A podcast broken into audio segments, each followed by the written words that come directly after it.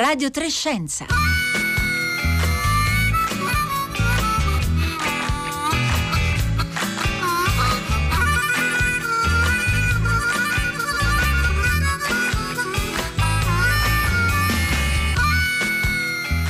11.30, buongiorno da Rossella Panarese, bentrovati. Oggi nella puntata di Radio Trescenza parleremo di anticorpi monoclonali. Ora non vi spaventate da questi termini che naturalmente per chi come me eh, non è uno scienziato, non è eh, un medico e naturalmente faremo spiegare tutto. Si tratta di un campo di ricerca molto interessante, alcuni lo definiscono rivoluzionario e, ed è già utilizzato per, in alcuni casi contro particolari tipi di tumori o di malattie autoimmuni, ma in questi mesi si sta svolgendo una ricerca in paesi del mondo che riguarda anche Covid-19. Già eh, la parola anticorpo fa eh, riferimento al nostro sistema eh, immunitario, poi avrete anche letto, credo, sui giornali a proposito del presidente americano Donald Trump che sarebbe tornato abbastanza presto dopo il contagio di SARS-CoV-2 e alla sua campagna elettorale anche grazie a un farmaco molto potente come l'ha definito la virologa Ilaria Capua che è appunto una, un anticorpo eh, monoclonale. Però anche i primi dati che stanno uscendo su studi che, pubblicati su riviste scientifiche e, e, dichiarazioni di ricercatori e ricercatrici fanno eh, pensare ad un certo ottimismo. Oggi noi cerchiamo di capire di che cosa si tratta cosa c'entra il nostro sistema immunitario comunitario, soprattutto nel caso e con i dati ora a disposizione a chi si riferisce, a chi è rivolta questa, questo farmaco e poi eh, quanto costerà perché sicuramente si tratta di cure molto eh, costose. Poi nella seconda parte, nell'ultima parte di Radio Trescenza noi oggi ricorderemo Marcello Buiatti, eh, genetista, è morto il 29 ottobre, giovedì scorso, aveva 83 anni, è stato un grande genetista, eh, si è occupato soprattutto di genetica vegetale ed è stato un grande scienziato e uomo impegnato nel sociale, nella divulgazione e anche nel suo impegno eh, politico. Allora, per parlare con noi, per domande e commenti, 335 56 34 296 e naturalmente i nostri social.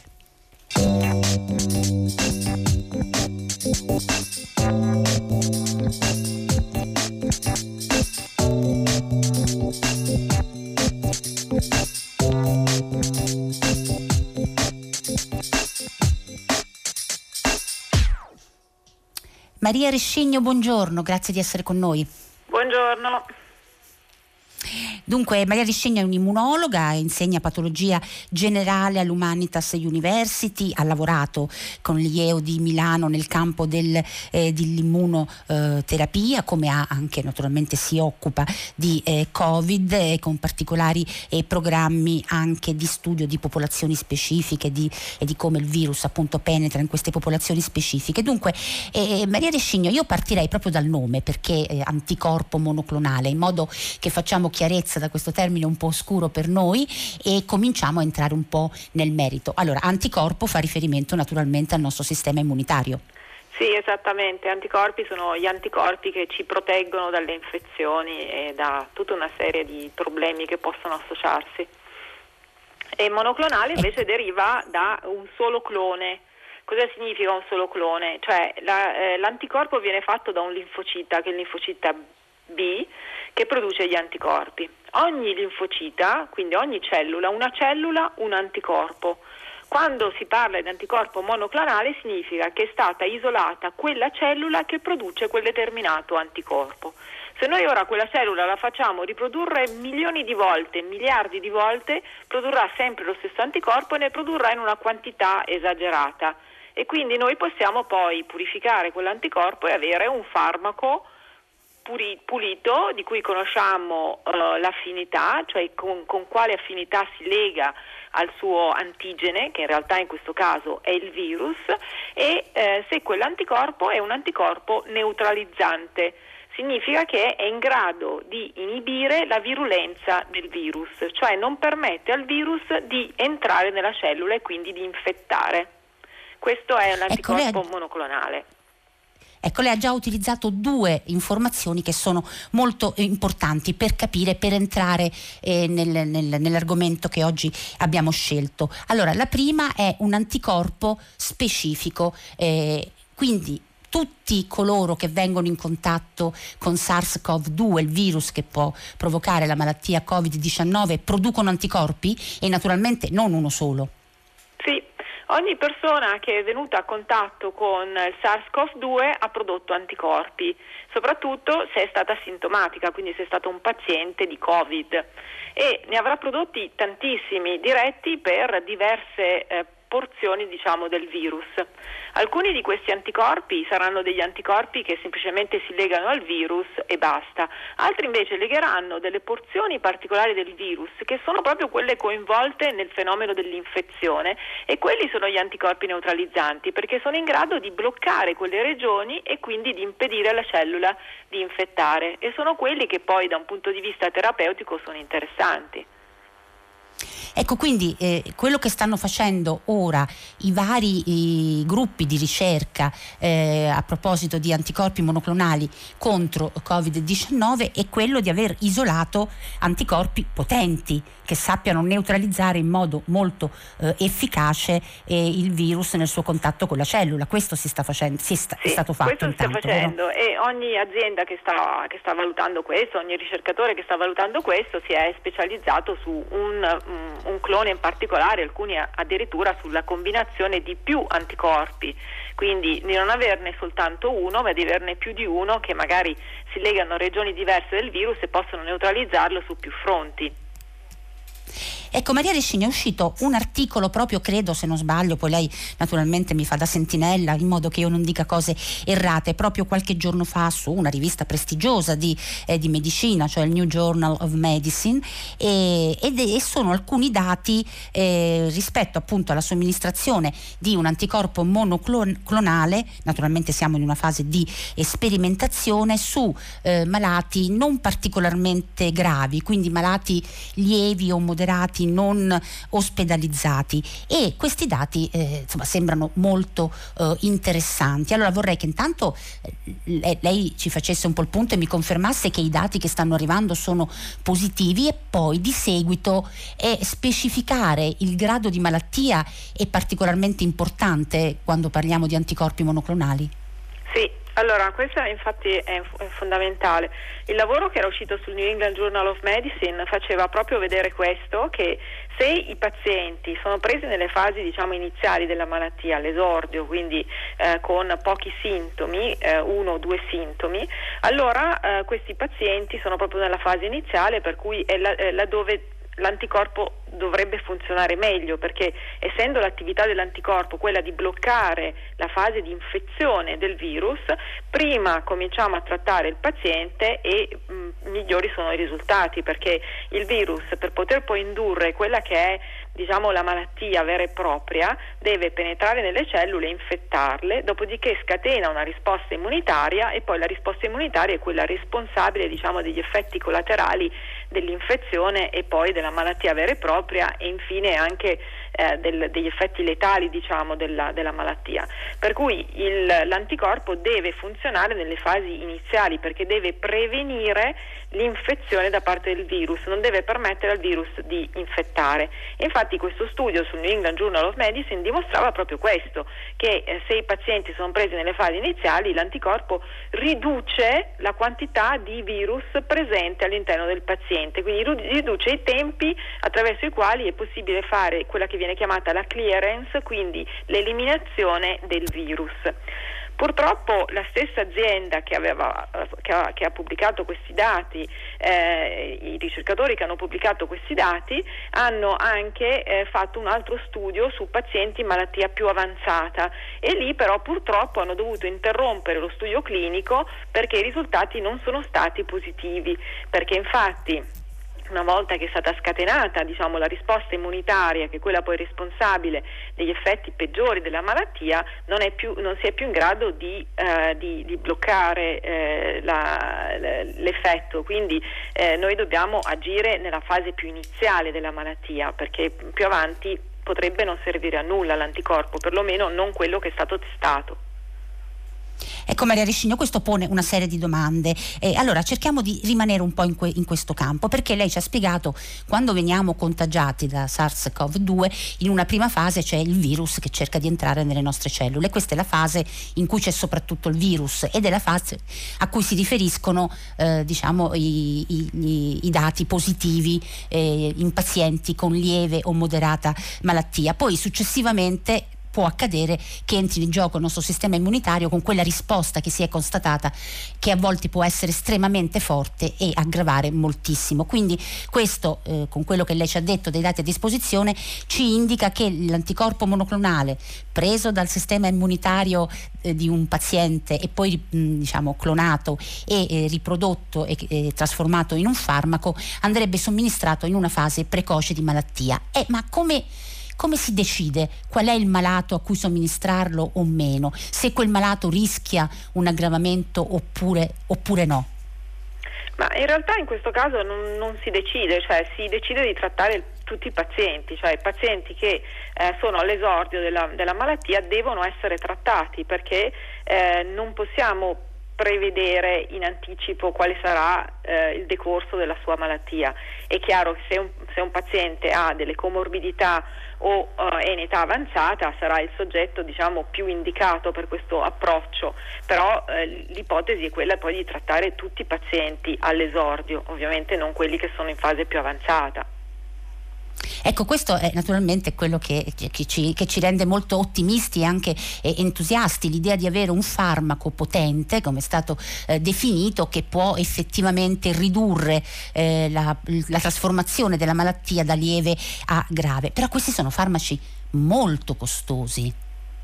Infatti sono farmaci molto costosi, cioè eh, i, i, farmaci che sono attualmente, i monoclonali che sono attualmente eh, sul, in, in, terapia sono quelli per i, trattamenti oncologici e, e, lì i costi sono molto elevati. È anche vero che in quel caso il trattamento deve essere continuato, per cui ehm, il, il, paziente riceve più volte l'infusione di anticorpi. In questo caso potrebbe anche essere necessaria una, al massimo due infusioni, non, a, non appena il virus eh, viene eliminato il soggetto non ha più bisogno di questa terapia. Eh, è vero che eh, più l'anticorpo è affine, meno se ne deve utilizzare e quindi più i prezzi si abbassano per cui eh, nella fase iniziale penso che eh, la gran parte dei ricercatori che stanno studiando eh, gli anticorpi monoclonali si siano basati sulla affinità di questi anticorpi, perché più sono affini e, mh, mm, e, e le quantità devono ridursi.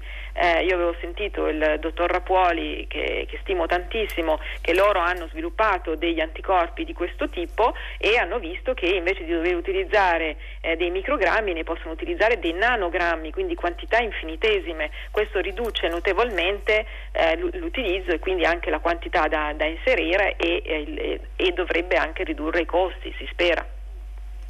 Ecco, abbiamo insomma, letto e ascoltato appunto Rino Rappuoli, sappiamo è un grandissimo scienziato e un grandissimo va- creatore di, eh, di, vaccini, essere molto ottimista. Rappuoli diciamo non, non è uno che parla volentieri a vanvera per così dire, cioè non si fa intervistare facilmente se non è sicuro di quello che dice. Poi c'è stato il caso di eh, Donald Trump, eh, ma ehm, Rappoli parlava addirittura dei primi mesi del 2021 come possibile diciamo, disponibilità eh, di almeno alcuni di questi anticorpi monoclonali. Le sue notizie quali sono?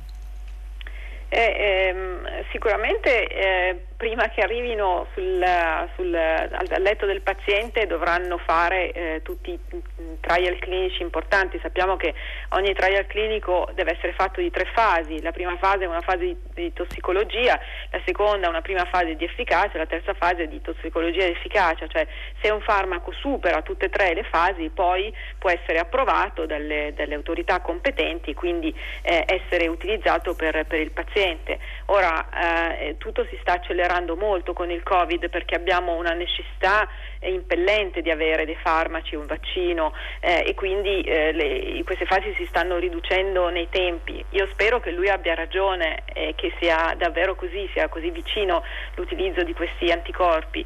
Eh, fatto sta che eh, alcuni che sono in fase più avanzata la fase 2 l'hanno già fatta, quindi devono fare la fase 3 e la fase 3 è probabile che in un paio di mesi possa, possa terminare.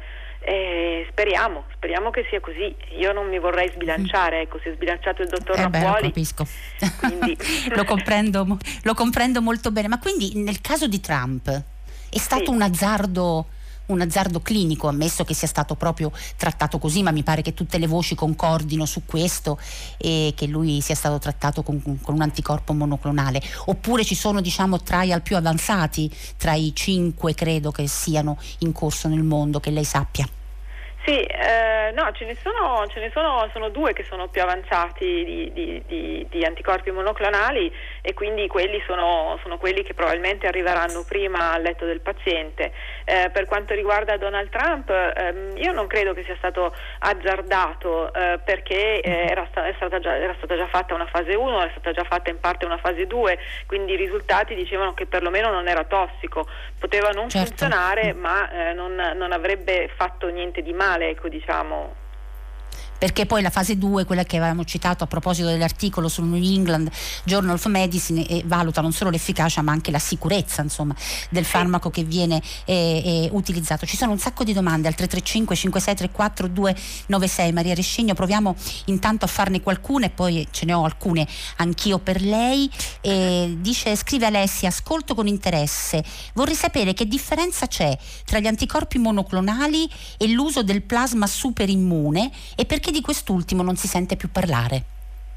Allora, eh, gli anticorpi monoclonali la differenza è che è uno o al massimo due, al massimo tre anticorpi che sono stati altamente selezionati per loro, la loro capacità neutralizzante e eh, poi sono stati purificati, quindi noi sappiamo esattamente quanti ne stiamo dando nel, nel paziente e quale sarà la loro efficacia. Il siero iperimmune eh, dipende dal donatore, per cui eh, il, se il siero è eh, ricco di anticorpi neutralizzanti può avere anche un'efficacia molto elevata. Purtroppo se il siero non è ricco di anticorpi neutralizzanti, come è stato in un altro lavoro sul New England Journal of Medicine su 450 pazienti, avevano dimostrato che non c'era efficacia, ma lì non avevano selezionato bene i donatori perché il siero fosse effettivamente fatto di anticorpi neutralizzanti. Quindi l'anticorpo monoclonale diciamo, è un passaggio avanti rispetto al siero iperimmune, però anche il siero iperimmune viene utilizzato, viene utilizzato regolarmente in diversi ospedali della Lombardia. Mm. Però insomma qui parliamo proprio di, eh, di un, un, intervento eh, molto mirato, si tratta di isolare gli anticorpi più potenti, cioè più quelli potenti. che neutralizzano meglio. Ecco, e a proposito di questa capacità di neutralizzare, che come lei ci ha spiegato significa che il virus proprio non, non riesce a, a, entrare nella cellula, questo vuol dire che questi pazienti poi sono, eh, non, sono, non sviluppano anticorpi loro, quindi sono immuni finché quel farmaco li rende tali. Esattamente, esattamente. Il dottor Rapuoli sempre parlava addirittura di sei mesi, quindi eh, non so che cosa abbiamo fatto questi anticorpi per renderli così eh, stabili, capaci di, esatto, di resistere per così tanto tempo. Però sì, non viene indotta un'immunità che viene detta attiva, del, è un'immunità passiva, per cui noi lo possiamo utilizzare fin tanto che l'anticorpo in circolo può avere un effetto, nel momento in cui l'anticorpo viene eliminato automaticamente noi non siamo più protetti. È anche vero che eh, magari la presenza dell'anticorpo potrebbe generare anche una risposta immunitaria attiva da parte del nostro organismo perché comunque veniamo a contatto con il, con il virus. Questo non, non lo possiamo ancora dire, però potrebbe succedere. D'altra parte, eh, Maria Rescigno, noi non siamo neanche sicuri di quanto dura l'immunità delle persone guarite, quindi su questo c'è ancora molto da, eh, da, eh, da, capire. Però quello che lei ci dice, cioè questa immunità che sembrerebbe, potrebbe essere, come dice Rino Rappuoli, anche longeva, durare fino eh, a sei mesi, non significa che noi possiamo fare a meno del vaccino, naturalmente, e quindi anche quella è un'attesa eh, molto eh, importante, non, non sostituisce l'uso del vaccino, innanzitutto, e questa è la prima domanda. E la seconda domanda, questo significa che noi potremmo utilizzare questo anticorpo, questi anticorpi monoclonali anche a scopo preventivo, per esempio somministrandoli ad operatori sanitari e garantendo loro per sei mesi una certa immunità? Sì, se, se durano sei mesi sicuramente lo potremmo, li potremmo somministrare anche in maniera preventiva Eh, per quanto riguarda la durata della, della, risposta immunitaria, in realtà se il paziente è, ehm, è, stato sintomatico, c'è un lavoro che è appena uscito su Science eh, su 10.000, 10.000, pazienti al Mount Sinai che fa vedere che gli anticorpi dopo 5 mesi li ritrovano ancora, per cui la risposta potrebbe anche essere duratura, soprattutto per i soggetti che hanno avuto una sintomatologia. Quelli che non l'hanno avuta la sintomatologia, la, la risposta anticorpale si abbassa, però non è detto che non ci sia una risposta comunque della memoria che possa proteggere.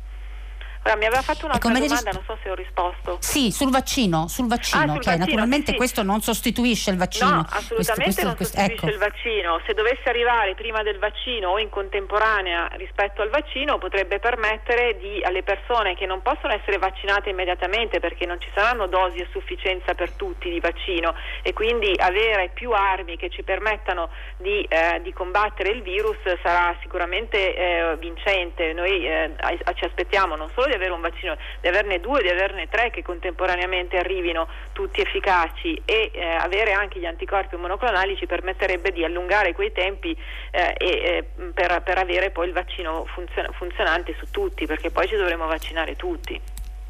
Certo, eh, Maria Rescigno, io ho sentito da Rino Rappuoli in un'intervista televisiva, appunto eh, mi ha molto colpito, devo dire, proprio conoscendo la sua eh, diciamo, sobrietà anche comunicativa, dire insomma se le cose vanno come cominciamo a credere che andranno sia per il vaccino che per gli anticorpi monoclonali a Natale del 2021 potremmo insomma veramente guardare a questa pandemia come a un passato. Lo ha detto lui eh? io non, non voglio che, che, lei si assuma la responsabilità di, di, confermarlo però insomma per dire che c'è un discreto ottimismo su questi dati che stanno arrivando. Allora abbiamo ancora un paio di minuti e non di più Maria Rescigno ne approfitterei per sottoporle due domande degli ascoltatori. La prima è di mm, non, non, non, so, non leggo la firma, eh, si sperimenta tenendo conto della medicina di genere perché mi risulta, scrive l'autrice o l'autore, che lo stesso Covid-19 abbia avuto diverse sintomo, sintomatologie in uomini e donne. Lo firma Margherita, sì.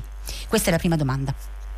Sì, Margherita, è un'ottima domanda a dir la verità, perché è vero, le donne sono andate molto meglio rispetto agli uomini, una volta tanto che siamo fortunate noi donne, per cui eh, però sì, eh, diciamo che forse gli uomini avrebbero più diritto, ma in realtà no, anche le donne, per cui eh, comunque anche le donne subiscono la, eh, il Covid, quindi direi che non credo sia stato tenuto in considerazione non sono stati fatti studi specifici almeno al momento no. visto che stiamo andando insomma molto di corsa giustamente. Un'altra domanda da Rossana che le chiederei però una risposta che purtroppo molto breve.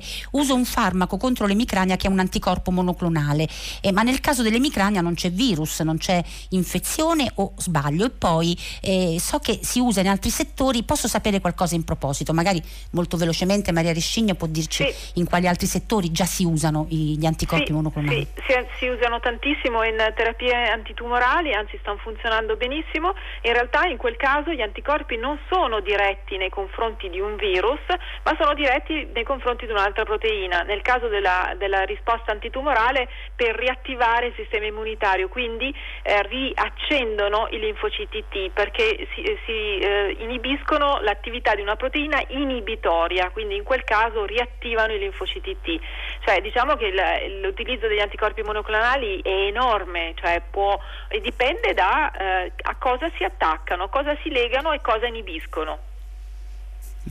Maria Rescigno, grazie perché è stata davvero di una grande chiarezza. Mi scuso con gli ascoltatori e le ascoltatrici di cui non ho potuto leggere le tantissime domande. Ci torneremo, noi siamo qui apposta per questo. Maria Rescigno, lo ricordo, posso, insegna posso patologia. Dire un'ultima cosa: che in certo. attesa degli anticorpi monoclonali del vaccino usiamo la mascherina. Per ora è l'unica arma che abbiamo, la mascherina, sempre, ovunque, sempre tutti i tipi, FP2 se siamo in un ambiente più a rischio e quella sì. chirurgica, giusto? Esattamente. Okay. Grazie Maria Rescigno, di professoressa di patologia generale Humanitas University, grazie per essere stata con noi. Grazie a lei, arrivederci, grazie a tutti. In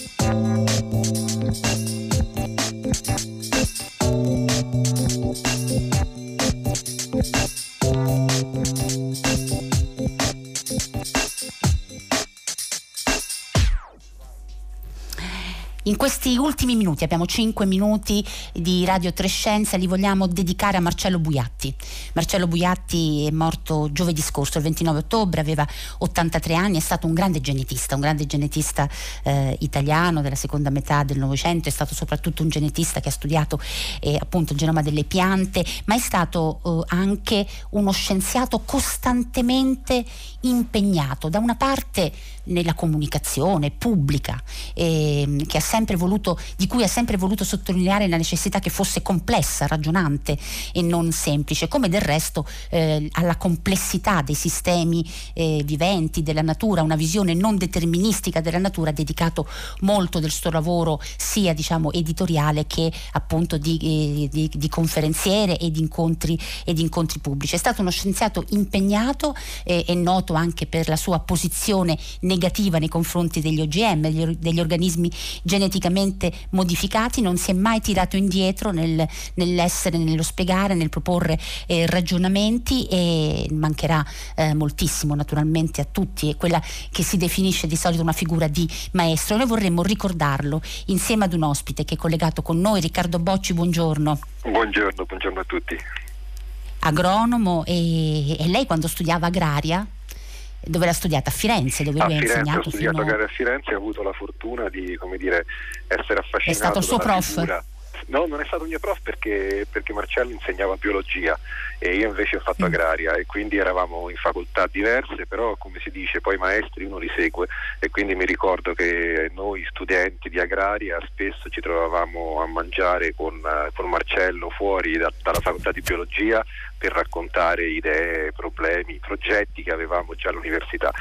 Come dire, era perché, per perché era facile poi entrare in contatto con lui, perché lui aveva questa grande propensione e proprio anche questo talento no? nella comunicazione, anche polemista, sapeva insomma reggere anche un confronto acceso. Assolutamente, ma soprattutto aveva una capacità che era l'ascolto, nel senso io adesso sono riandato alla memoria in questi giorni quando avevo 20-25 anni facevo l'università, quindi giovane e avevamo un professore che era già professore ordinario già 55-60enne che era disposto a passare pomeriggi e pranzi discutendo con giovani ragazzi universitari. Questa è dire, una capacità che non trovavamo così spesso nei nostri professori di agraria e invece abbiamo trovato in Marcello che è stato un personaggio che dire, ha risposto ad alcune domande che noi avevamo sul fare scienza e sul fare anche agraria eh, in quegli anni. Ricordo che Marcello nasce come agronomo e poi diventa genetista, quindi aveva una base agricola molto forte. Mhm. Ecco, lo, eh, Marcello Buiatti lo ricordiamo anche per le sue posizioni nei confronti degli organismi geneticamente modificati. Eh, lui spiegava e rispiegava perché eh, lui era eh, contrario. Abbiamo in realtà meno di un minuto, possiamo ricordare sì. posso, qual era la sua posizione? Un, un, un, dibattito interessante che abbiamo fatto insieme alla Società Italiana di Genetica Agraria e, e, e Marcello raccontava ai colleghi genetisti come eh, loro avessero l'obbligo di raccontare la complessità dei sistemi viventi ai cittadini, quindi raccontare la complessità degli OGM, non semplificare il discorso sugli OGM. Diceva se ci sono dei rischi dobbiamo raccontare ai cittadini quali sono e affrontarli insieme, mentre la comunicazione pubblica della maggior parte dei genetisti era raccontare ai cittadini che non ci sono rischi, che tutto va bene perché loro in qualità di esperti lo certificavano. Quindi una posizione molto diversa su cosa vuol dire fare comunicazione in una società complessa come quella di oggi, in cui il rischio va assunto e non eh, dire, raccontare che non c'è. Eh, questo punto di vista ci mancherà molto, credo. E questo è molto interessante, il tema appunto della complessità, il tema fondamentale appunto della comunicazione di Marcello Buiatti anche in questo dibattito su cui uno poteva essere d'accordo eh, o meno, lui ha comunque portato lo stimolo e un punto di vista sempre eh, appunto dialettico e molto eh, argomentato. Grazie Riccardo Bocci, mi dispiace aver potuto dedicare anche solo pochi eh, minuti a Marcello Buiatti, morto giovedì scorso all'età di 83 anni, un maestro, uno scienziato, un uomo appunto che da considerarsi un maestro per gli studenti che ha avuto, ma in generale per la società e per la comunicazione della scienza. E dunque siamo arrivati alla conclusione allora Luciano Panici, Marco Pompi, Marco Motta, Francesca Boninconti, Paolo Conte e Rossella Panarese che vi parla vi ringraziano per averci seguito. Buona continuazione di ascolto con il concerto del mattino.